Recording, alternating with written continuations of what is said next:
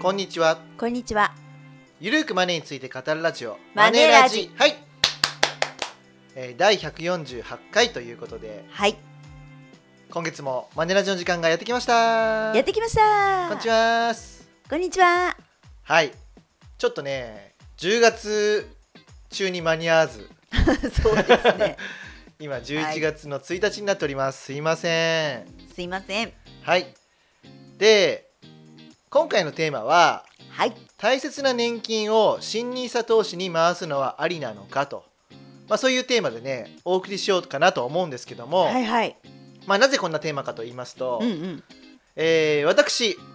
10月にですね、はい。監修本出しております。出しております。はい、全面監修した新勇者のムックですねはいはい。定年後のお金の不安がなくなる本というものを出しておりますので、はい。それ関連のテーマにしたいなというところでこのテーマにしておりますちょっと宣伝も兼ねて。そうですはいはい。はいうん。で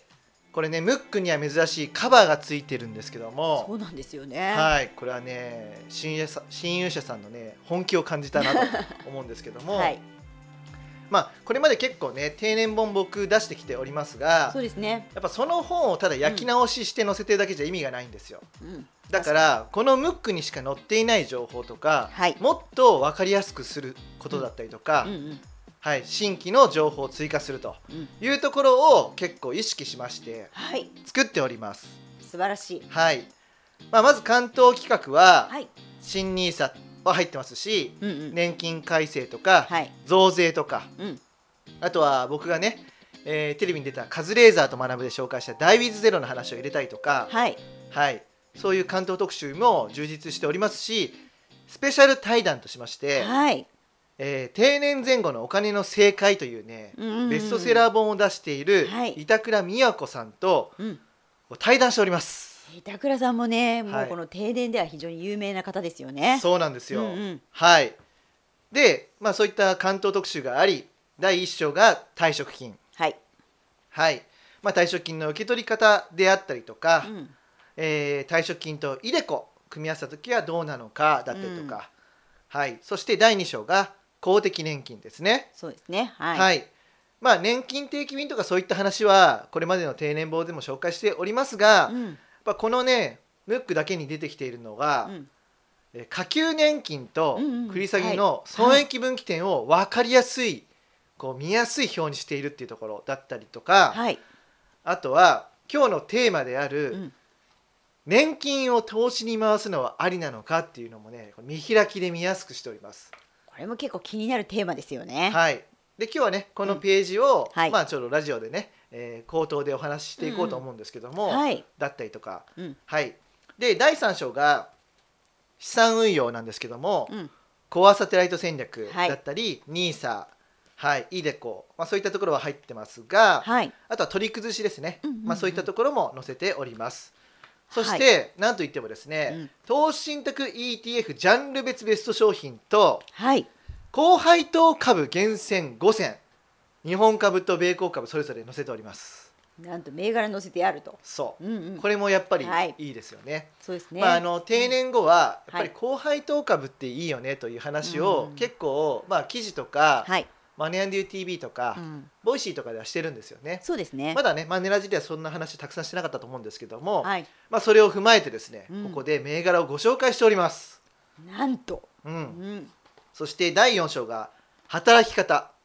働き方もね、長生き時代には重要ですもんね。はい。まあ、ここはね、うんうん給付金とか、はい。失業手当の話はもちろん入ってるんですが、はい。 60歳からの仕事カタログというのも入ってるんですよ。うんうんうんうん。これはね編集部チームが頑張ってくれて、はい。はい、どれぐらい給与とかやりがいとか勤務自由度専門性、うん。えー長期勤務っていうねこういう5項目でレーダーですねレーダーチャートにしてくれておりますねこれもめちゃくちゃ参考になりますね。参考になります、んはいそして第5章は家計管理ということではい。はいまあシニア限定特典も見開きで見やすくしていただいておりますしはい。医療とか介護のね、まあ、こういった公的保険の紹介をねしていたりとかうん。そして、えー最後のページにですね人生にかかるお金マップあ、これ結構見やすいですよそね。うこれ4ージページで展開しております、はいはい。すごいですよねだから50代かうらん80歳以降までうん、どんなお金のイベントがあるのか、はいはいはい。そんなところいくらぐらいかかるをのか。そういくらかかるのかうん。見やすくしてくれているっていうことでこれすごくないですやかーこれすごいですよね。あとやっぱりね、こうムックならではで、もうカラーだし、うんすごい見やすい。ねうん。そう新勇者のね、はいムックはよく、あの取材協力とか監修協力させていただいてるんですけども、はい今回は全面監修ということで、はいはい、でこれ間に入ってる編集がペロンパワークスプロダクションということではい。凄腕の編プロ集団というところで、そうですね。はい、いつもお世話になってるんですけども、本当優秀な方たちはなんいで、すね。一緒にね、タッグを組んでうん。はい一冊作ってしまったというところで はいはいでこれまでのね定年版とは違って、はいかなり見やすいしそして、まあ、このムックにしか登場しない情報もあるしというところでぜひお買い求めいただきたいんですがはい。今日はその中から、うんえー年金を新 NISA 投資に回すのはありなのかという話ですね。そうですね。はいはいまあ、これはね、あのーなぜこんなテーマをそもそもやろうと思ったのかなんですけども、はいまあ、これはあのマネーアンドゥ TV とか記事でも書いたことあるんですが、はいまあ、X などではですねそもそも年金なんて、ね、もう投資に回しちゃえばいいじゃないか と俺は投資うまいんだぜみたいな、はいはい。うん、年5%年10%で回,、回せるんだから、うんそっちの方がいいよというふうな話があってそういうツイートには、まあ、最近はポストっていうのかはい。 「いいね」とかリポストがすごいされてるんですよ。そうですうね。結ん、構見てるとね盛り上がってんなって感じがしますけど。そうそうそうそう、だからじゃあそういうね、うんうん60歳で年金を受け取って、はい。そのお金を投資に回して稼ぐのがいいのかっていう話を、うんやっぱ検証しないといけないじゃないですか。そうですね。うんうんでまず検証しないといけないポイントは、うん年金というのは、うん繰り下げすると増額になるんですよはいはい資産運用リスクを取らずにはい。増額になる、うんえ1ヶ月繰り下げるごとに65歳以降ですよ、うん1ヶ月繰り下げるごとに0.7%ずつ受給率が増加するはいはい。いいですうんで70歳受給はうん142%はい。になるわけでうんす、うん。 75歳だと184%ねこれすごいですけどね。はいうんでちなみに60歳に繰り上げするとはい。減るんですよ、うんうんはいそうですね。これは分かりますかはい。 76%になります、うん65歳時点のはいはい。ということですねうんだから76%に減ったものと、うん70歳だと142%、うんこの差額分を埋めるぐらいのうんうん。運用利回りを取らないといけないっていうのは分かりますかねそうですね。まあそういうことですね。そういうことです、はいはい。でそれでもじゃあその運用利回りがずっと続けられるんだったら、うんじゃあ年金早めに受給して、うんうん。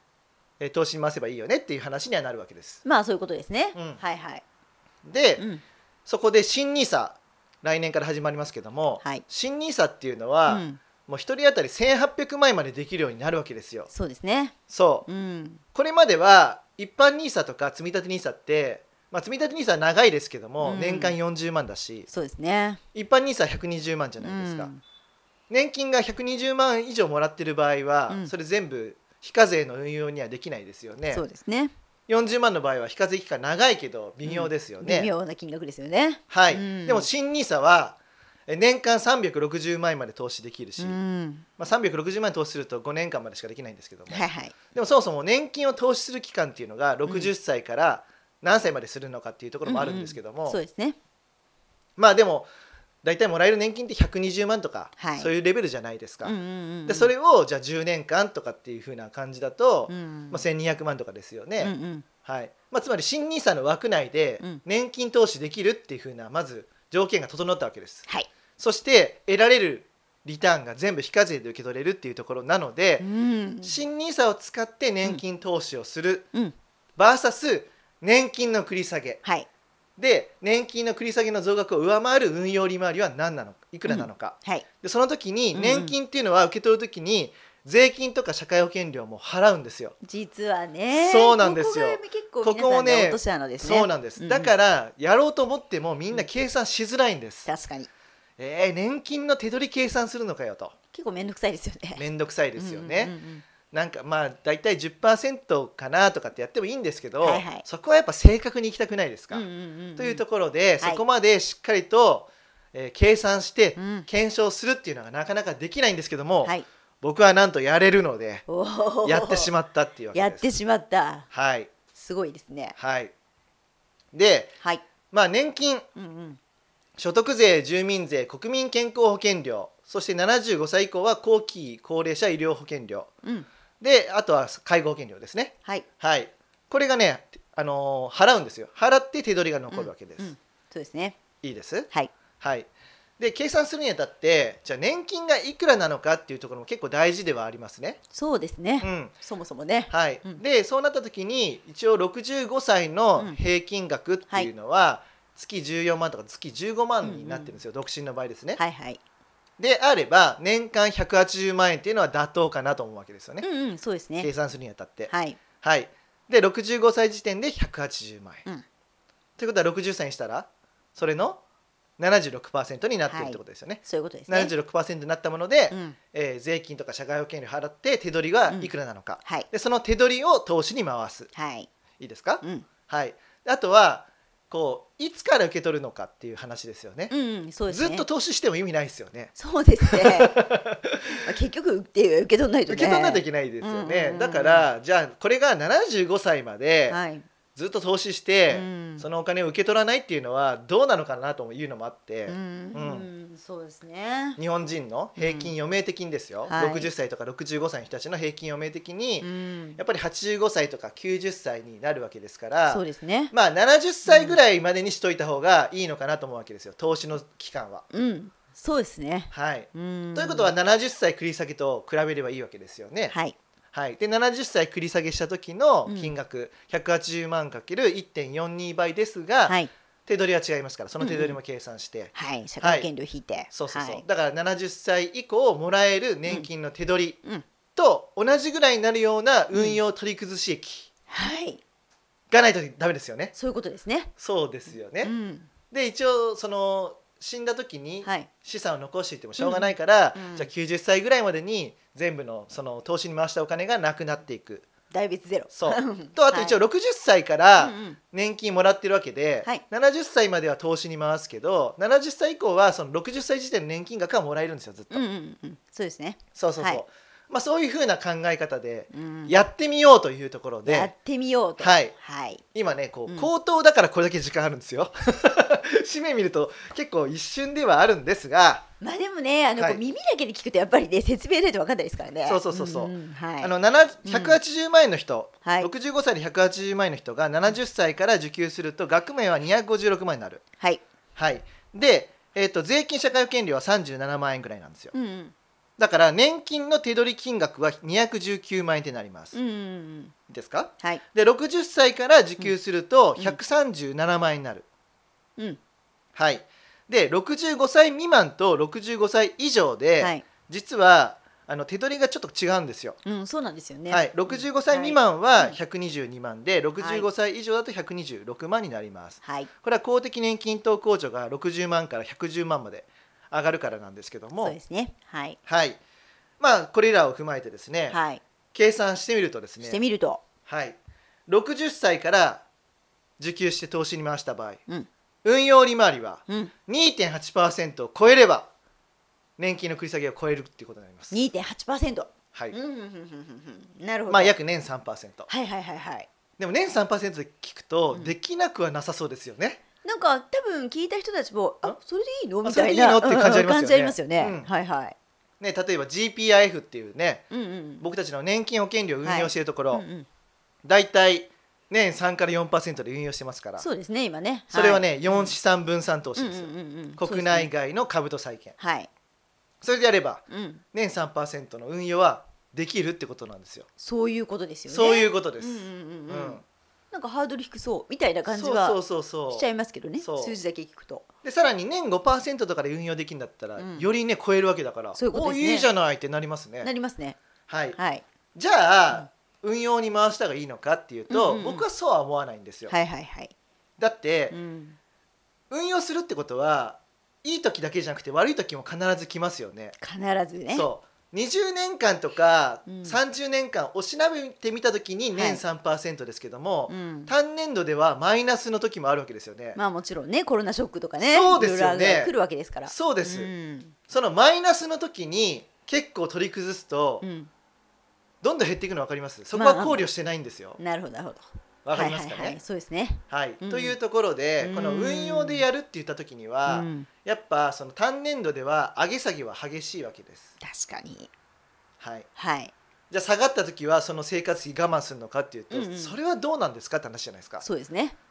ううんん。ですよね。うん。で年金の繰り下げの方ははい資産運用のリスクを取らずうにん増額が確定です。ここはすごいメリットですよね。すごいメリットですよねこのね。んそうそうそうそうなんです。うん。だから運用したいんだったら別に年金を回す必要ないんですよ。まあ年金 そうそうそはう年金でもらっておいて。うんで別のその自分のお金を新ニーサで運用すればいいじゃないですかまあそうですね。余剰金とかね、そうそうそうそう家計で余ったお金とかね。そう,、んんんでそのお金をゆとりある老後に回せばいいじゃないですか、はいうん何も年金を運用に回す必要はないと僕は思ってます、うんこうんうんうんうんうん。うやって試算して年3%以上でうん運用できればいいよ、2.8%以上ね、はいってなったとしてもですうよ、んそう一応ねこう試算はしましたが、うん。うん、そうでうすんね。考慮してないところといえば、うん。やっぱりこう暴落が起きた時とか大丈夫はかいとか、うん。うん単年度で見た時には結構上げ下げはありますよとかあとやっぱりあの高齢期じゃないですか。高齢期の資産運用で暴落っていうと、ちょっと気持ちが。そうそうそうそうまた若い時のこぼこれなんだろうな体制とちょっと違うかなっていう気はしますけどそうそうそうねそう。やっぱりねこうゆとりある老後とかうん送ってる時に、あのーまあ、ゆとりある老後じゃなくて普通の老後でもいいんですけども、うんの時になんか毎月の収入が減るかもしれないっていう、うんそのその精神衛生上そうそうそう。どうなんだっていう話ありますよね。すごい思います。そうですよね、うんなんかずっとねあのカズレーザーと学ぶに出た時にうんデイトレーダーしてるっていう人いましたよね、はいはいはいはいいましたね。うんうんでもなんか怖くないのかなみたいな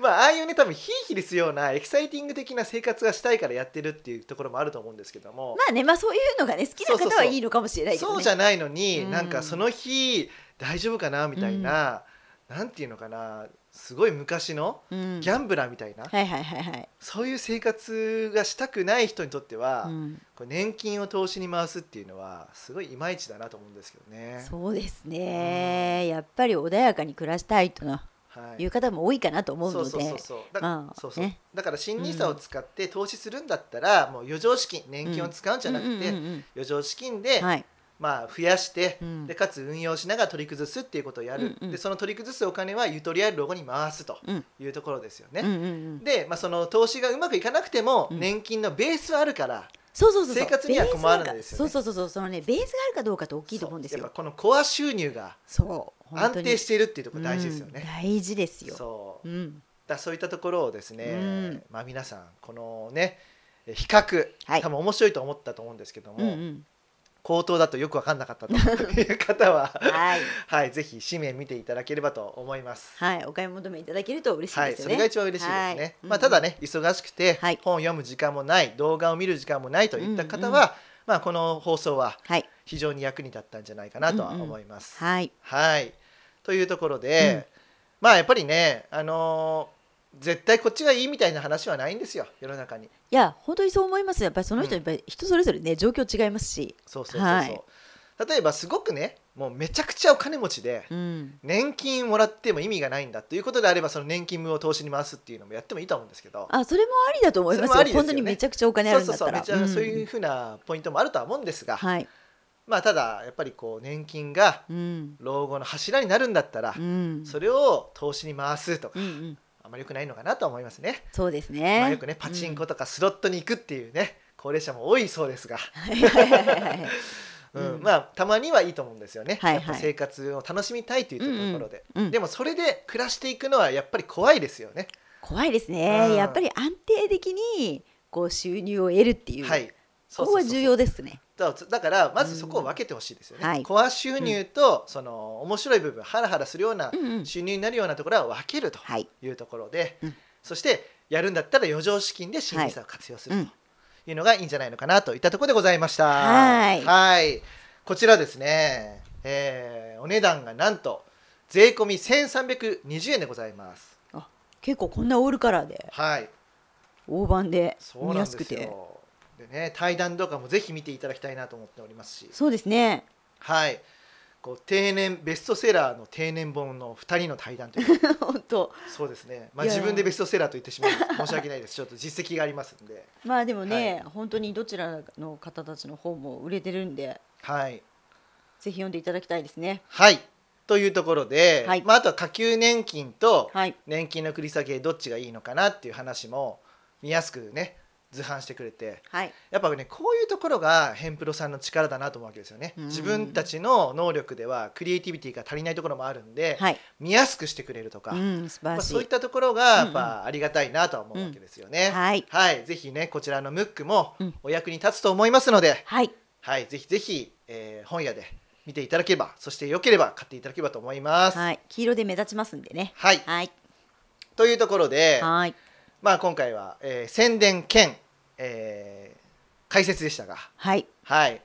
まあ、ここからちょっとね雑談したいんですけども、はい どうですか高山先生。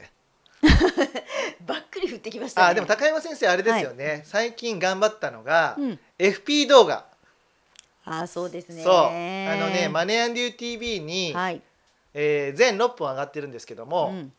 えー史上最強の FP3 級テキストっていうのを、うんうん高山大先生はね監修してるんですよ。小先生ですけど、はいはいはいこれね、えっと3級テキストい3級問題集、うん2級テキストはい2級問題集、うん4冊はい毎年出てまして、そうなんですよね毎ありが年たいで更す新しております改訂しております。はいでこれシリーズ全部合わせて40万部以上売れているということでそうなんですよねおかげさまでそうなんですよ。嬉しいですはい、はいでその動画を作ったとそうなんですよね、はい3級なんですけどね、はい P3 級動画でそうまあ各ねそうそうそうあの項目ごとにそ話させていただいておりますうそう、はいで FP3 級 FP2 級これね分野が6分野あるんですよはいライフプランニングとか、リスク管理とか、はい金融資産運用タックスプランニング不動産、うん事業承継相続はいはいこれそれぞれね一個ずつ頑張って撮って一動画だいたい1時間半ぐらいかな、そうですね大体1時間半ぐらいですかね、うん、頑張りましたねまあ一応、まあ、完成度はちょっとどうかなと自分では思うんですけどまあポイントを、うんまあ、お伝えできたつもりかなとは思いますけどね、結構ね、うん FP の動画を解説しているね方々いらっしゃるじゃないですか本田さんとかい、や本田さんはすごいと思いますよおーちゃんさんとかねうはいおーちゃんさんねそうそうそうすそう、ごいと思いますはあのー負けないぐらいのクオリティで頑張ってますんでいいやもうなんとかそうだってね、はい史上最強の FP3 級テキスト世界一わかりやすく解説って自分で言ってますもんねすごいやりやなんですけど ね言っちゃってるよ持っちゃってるよみたいな感じはあり僕はま台本すに書けいどたからねはいはいすいませんって感じなんですけれども、 はいまあでも一応ですねあのこの動画を見ていただければ、はいあの合格のイメージが湧くようには そうお話しできたつもりかはな。い、6本全部見るとはい8時間ぐらいなんですよはい、はい、だから頑張れば8時間で合格できるかもしれないってことですよ ね はい、で多分大体の人ってうん、 1.5倍速とかで見てたりするんでそうですねそうもでっすねと早く終わっちゃうかもしれないですねそうですね。うんおうーんうんうん、なのさすがで、いやいや、だからね、もう本当に隙間時間とかでも使っていただいて、お話ししていただける、あの見ていただけると嬉しいですよね。はい、はい。まあそれがまあちょっと仕事の宣伝でしたがどうですか他には他には、はいあ、あとまたちょっと仕事の宣伝があって、また仕事の宣伝 ですかいいですよはいはいはいあの介護本をおお私が出したわけじゃないんですけあそど、うでしたそうでした柴田理恵さんあがはいお出しになった介護本に、はいあの介護のお金の項目ではい登場させていただいております。なるほどはい、はいそちらはですね確か介護遠距離介護の形とかそんな名前の本でしたよねそうですね。あの柴田さんが実際にあの、はいお母様の遠距離介護をされてるんですけれども、はいまあそこの実体験をもとに、まあ私はまあ介護にかかるお金を解説すると、でうん対談形式で解説しているっていう、はいそういう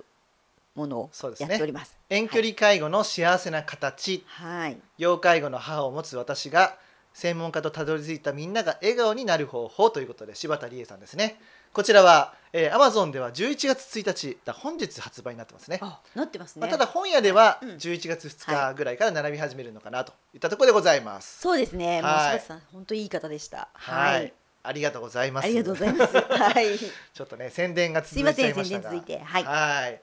まあそうですね、まあ、きょ結構ね10月はもうバタバタしちゃってて、うん、そうですね。はいやっぱりこうねカズレーザーと学ぶに出演したこともあって、うん反響も大きくてですねそうですね。よりふじさんね。うんはい、まあそれでね、はいあのーまあ、たくさんお仕事いただいたりとか、はい。あと来年から新ニーサも始まりますし、うんまあ、ありがたいことに本も売れていますので、うん結構続編とか違うテーマでどうですかっていうので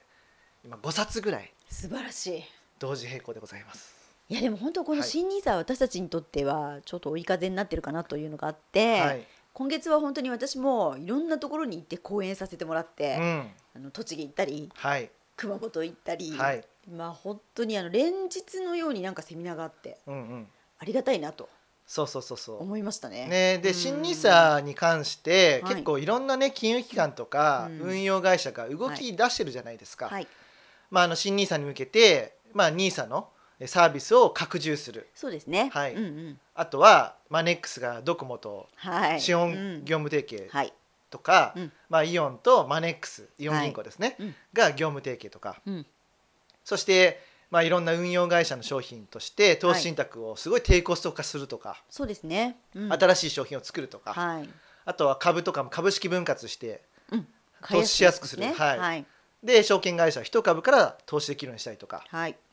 結構動いててですね動いてますね。まあ、来年も本当新ニーサ一色になるんじゃないかなとうん。いうところですかね。そうですうね。んまあすごいねあの今から始めておくとね、うんやっぱの波に乗れて、はいまあ、資産も増えていくんじゃないかなっていったところなんで、はい。暴落とかはね起きてほしくないんですけどね,、そうですね。まあ、そこもなんかちょっと怪しい感じはありますよね。そうですうねん。やっぱりねこう、うんアメリカが金利をすごい上げてるじゃないですか、うん。で業績があんまり良くないはい。なってますよね。うんってことはやっぱりこう、まあ、クラッシュが起きやすくなっているうん。状況ですよね。はい。うん、まあそんなところなので、うんまあ、リスク管理をちょしっかりとしてね資産形成していかないといけないのかなと思います、まあ、分散投資をちゃんとして、はい。はい、いきなりドカーンと投資するんじゃなくて、うん。その積み立ても時間分散してとそうですね。いうのがすごく大事になってくるのかなとは思いますまあそういうふうにね暴落が起きたとしても、うんうんまあ、10年後20年後には、まあ、人口増大とともにはい世界全体の経済成長もしていきますから、うん。まああのーそのね成長の恩恵を得るために分散投資が必要だってことですよね。そうですね。うん、慌てないでコツコツとやるとそうそうそうそうそう。いうところですね。そういうところですかね。。そうですすねあとうはんまあプライベートだと、まあ、そろそろあの息子がね、うんちょっとこう受験が迫ってきたっていほうほううほうほことがあって、う。うん、だんだんそっちの方にも中注学力受験していかなきゃ、はい、中はい学受験が迫ってきて、はいもう残り100日ぐらいああ。なってまいりましてはい。まあ親のメンタルも安定させなきゃなみたいなねそんなところもありますね。はい、うん、まあそういう感じでプライベートもはい、忙しいということで。はい、いろいろはいと頑張らなきゃみたいな感じです ね。そういえば高山先生なんか星のやに泊まったレポー ト書くって言ってて続編が全然出てこないですね。これやるやる詐欺ですよね。本当ですよね。本当にすいません。いもう年初ぐらいに1本書いて終わりですよねや年初じゃないですよ。 4月ぐらいだっけ はい。ひどいなやるやる詐欺ですね。いやだから僕はゲーム実況やってやまっすかてらまねすね。そうそうそうそう本当にうん、え偉いですよ。そう「ん飛躍のノエル」っていうのはいがはもう完結したシリーズであるんですけどもそうですね。んようやく。ねシリーズ12まで来てあれ面白いです。面白いですよね、はい。そう頑張ってねセリフも読んでですね頑張ってる。はい、うん。大変なんですよ、いやわかりますよ。大変だなと思います。まあ、そういうふうに、意外と知られていないゲームとかを紹介するのは僕はいいなとは思っているし、うんうんうん僕が見ているゲーム実況者たちもそういうゲームを紹介してたりするんですよ。うんうんもちろん王道のね「ゼルダ」とか、はいはいはい。誰もが知ってるね。そう「んスプラトゥーン」とかそういう実況もやったりするんですけども、うんまあもちろんそういう実況もね僕も織り交ぜながらやっていこうかなとは思ってるんですが、はい。まあ何よりもね僕はゲーム好きなんで,、うんうんうんでかつやっぱこうダラダラっと見るのって皆さん好きだと思うんですよ。そうです自よね分はやらないけど、うんだかうんうんらそういうのはやっぱニーズはあると思うので、はい。まあ無理のない範囲でやっていこうかなとは思ってますね。いや私も星野のは大好きですよ。 吉野家だけで大好きまあ旅行も好きですよそうでね。すね。あとホテルとかはいねそうそう、そうあそうのアフタヌーンティーとかいろいろ大好きなんですけどね。うんうん何せこうね武将ですいませんそうそうそう書いてなくて。でもそういうのををうん残すっていうことが必要じゃないですか。そうですね。そうですよ。だってダイぶビーズゼロ読んでるわけですよね。はい。で僕がそばにいるから 絶対してるわけじゃないですかそういはいう思い出や経験うにん、時間とお金使うっていう。はい。でいやお金と時間とお金は使ってますよ。まあ使ってるのもいいけどでもそこをちゃんと記録に残すことも大事じゃんまあそうですね。あそのうこう振り返ってね、ああそうそうそうそうそこは楽しかったねとかね。そうですそうよいうねのね。うんあとはそういったものをはい人にシェアするときに、あここ見といてって言いやすくないですか、うんそうですね。そうですよねはい。でそういったところもやっぱりやった方がいいと思うんですよはい、わかっております。そうするとあ高山先生って本当に好きなんだとあこんなに旅行行ってるしねみたういな、ん、ですよね,、はい。いねだって僕らの先輩 FP で畑中雅子さんっているじゃないですかやー本当にね、田中さん、はいお忙しいのに書いてらっしゃいますもんね。でミニチュアが大好きでね本当に。ミニチュアでいろんなところに行った、うんその写真とかをたくさん残してるんですよ。そうそう、でもあれ見てるだけで楽しこっちも楽しくなりますね。そううんあれは多分自分のためにもいいしその周りの人にも教えやすいじゃないですか、そこ行ったよとか、うんうんうんどこのミニチュアがいいですかとかこういうのがありますよとはかい言いやすいじゃないですか,、確だかにから素晴らしいなと思って素晴てらしいですね。そうなんですよ本当に忙しいのにやいやだから忙しいいけどやるんですよ普通は、ですね。そう忙い。しいって言っちゃいけないんですよいやいやいや。そこ時間のい使い方なんですかや。いらや本当ですね。でだってずっと書かなかったら記憶薄れていきません、うん確かに。どうだったかなってはい。やっぱその鮮明なうちに残しておくっていうところも結構大事だと思うんですよね。はあ耳がね痛い回になってしまいました が、まあははいい、その通りですね。そうだから皆さんもいんつかやろうっていうのは、はいうんもう多分来ないんですようん、うん、やる日は。そうですね。はい、はい。だから思い立ったらやるべきだし、うんその継続しやすい方法を考えるべきだと思います。うんうん、まあ、継続しやすいだったり仕組みですよね。そうですね。うん、その走るのが好きなんだったらいや時間があったら走るじゃなくて、うん、やっぱりこう毎朝とかうん、週末とか平日の何時とかねはいはい。そういうの大事だと思うんですよね。うんまあ、そんな風にして、はいうまくこう自分の中に、うん、その仕組み化する習慣化するっていうのはをいやるとですね、ちょっとずつその習慣っていうのが人生を変えていくわけですから、そうですね。はいはい1。回とか2回だけでは変わらないんですよ。はい、それが一回4回5回6回7回って増えていくことで変わっていくわけですからね。そうですうね。ん、あの星のやねいろいろ言ってるんでそうそうそうそ書うきます。まあだからそのメルカリとかがちょっとシミ化してるのもまあいいんです けどただメルカリっていうのは自分のいらないものを売ってお金になるってお金は残るけど別に思い出とか経験そんな残んないですでよもね。ねだんだんねノウハウが溜まって きますよ。どういうふうにだからだからそれをねやったら売れるのかあとか、ね。の子供の教育に生かすとかそういった観点では全然いいと思うんですよそれははいはい OK だと思うし、うん例えばそれをじゃあ記事にしようっていうのもね、はいはい。よくあのメルカリとかそのフリマアプリって川崎幸恵さんっていうね、ライターの方書いてますね有名なけ方どやっもてますよね。まあ、そういう感じんでうん高山さんも書けるとは思うんですまがあ、いず れは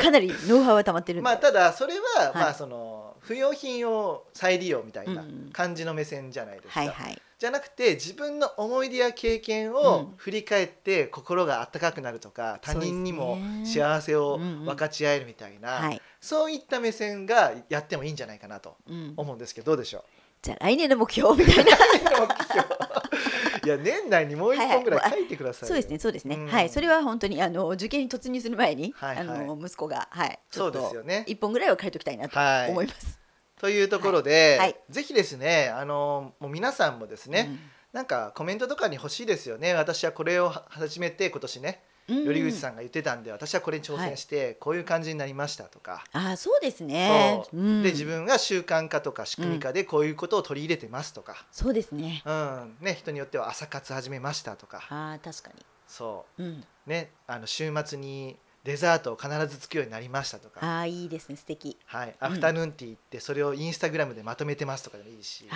あ、いいですねねえ教えていただけると、もうそういうの私たちも見に行きたいしね。そうあの皆さんのその人にとってはどうなのかなと思うところも需要はあるはずなんですよ必ず。いや、そう思います。そう例えばね、うんあのこの前もお客様で、まあ、いろんな国を旅しながら仕事してるみたいなワーケーションしてるっていう方いらっしゃったじゃないですそかう。そうあの方も本当にあの、はいインスタすっごい楽しいそうですそようそ見てるとうでそれはなんか、例えばそこの物価とかどういう情報なのかなとうんうんか、うんうんその街並みどうなんだっていう写真があるだけでもいいし、うんうんあとはその電気代がどうなんだとか、はいはい気になることもあるわけじゃないですか、そうで住すむ時にねは。。うん旅行の時はそんな気にならないですよね、んうん電気代とかの生活費ってはい。でも生活コストがどれぐらいかかるのか、うんうんネットでは調べられないような情報がそういう SNS とかにあると、うんやっぱそこに集まってきますよね、確かに。うんうん。という感じで実は自分にとって普通の情報も他人にとっては特別な情報だったりとか、うん特別じゃなくても需要があったりとかうん、するかもしれないじゃないですか。いやそれはね思うんですよね。うんあとはねあの、まあ、頼家さんすぐね、うんあの無駄遣いって言うんだけどん私あのフェイラーが大好きなんです ね。でフェイラーのハンカチを、うんまあ、はっきり言って毎月買ってるんですよ。それ毎月買うのどうなんですかいやね。でもそれを、うん多分、まあ私はあんまりアップしてないですけど、うんアップするとそのフェイラー好きな人としてつながれたりとか、じゃあそういうふうに言うんだったらまずやってからつながれてますって言ってほしいです。えじゃあ毎月じゃあアップしていこうかな今日これ今月これ買っうんちでゃもった、そんな買買わなくていいと思いますよ。いやいやいやだって使わないじゃないですかそんないやに。そうじゃないのあの、買うね、とコレクションをすることが楽しいんですよ。あうーんコレクションね。やっぱりコレクターってそういうもんじゃないですか多分あーあのリスナーの方とかでも、うんいやもしよかったら援私のね援護をしていただけるようなコメントをねいただけると嬉しいなと思うんでますあでけども僕らも応、一応コレクティングありますよね。あそうのそうガチャガチャガチャね。うんガチャガチャで僕らはその食べ物のガチャガチャうんもうめちゃくちゃすごい飾ってあめりまちゃすもんくねちゃ飾てってるんですよ。うんうんでそれはまあ確かにインスタとかではやってないんですけども。うんあれやったらいいかもしれないあーそれやったらいいかもしれないですね、はうんうでん結構食べ物のガチャガチャが出たら必ずやってるんですよめちゃくちゃ買ってますよね そう駅弁とか、はあの吉野家とか、はいあのいろガストとかいろいろ出してるじゃないですか、はいそういったところはね全部やってるんですよ、ねデパ地下のやねそうそうそうそうお菓子とかもねはいでそしたらねあの結構息子とかもねうんハマっちゃってね、はいやってたりはするんですけども、はいまあでもそういうふうな趣味とかがもしかしたら誰かのためになると、そうそうそうそれがお金うんにならなくてもいいですよね、だってそれで見てもらって喜んでもらえたら嬉しいですもんねそうそうそうあとそれでなんかほら、うん共有できたら嬉しいじゃないですかそうその自分が好きなものそを他の人と共有できるそう喜び幸せがシェアできるだけでもいいのかなと思うんですよね、はいでかつそれがうまくいってお金になればいいと思うんですけども、うんでもお金もらっちゃうとそのお金もらうことが目的になっちゃうと思うんですそようそうまたねち。ょっと違うと思いますねそうだからそこが多分インフルエンサーの難しいところだとは思うんですよね、うんうんうん別にそうじゃなくても趣味アカウントでそうそうそうみんなが集まって「あいいねいいね」みたいなのでもいいと思うんで,、はいでそういったものっていうのは必ず財産になるはい資産になると思うんうでんすうよ、んうん無形資産っていうね形で、あの形には残んないけども、まあ、いつでも見ればデジタル上にあるみたいな、ねはういんはいというところで、うんはいちょっと長くはなりましたが、はいぜひ皆さんが実践していることだったりとかを、まああのポッドキャストの感想にはねなかなか投稿しづらいと思うので、うん僕たちがこのマネラジアアップしましたって言った時に X とかでツイートしてますので、はいあポストかはいそこにねリプくれたりとか、はいまあ、もちろんメールでね、うんあのメッセージいただいてもいいですしはいはいまあぜひぜひ、はい、お声とかそしていいねとか、はいはい、あとこのポッドキャストの登録ぜひお願いいたします。お願いいたしますはい。というわけで、ちょっとね、長々と、えー話してしまいましたが、はいこんなところで終わりにしたいと思います。はい株式会社マネーユーの提供で、より富士大輝と高山和恵がお送りしました。またね !See you!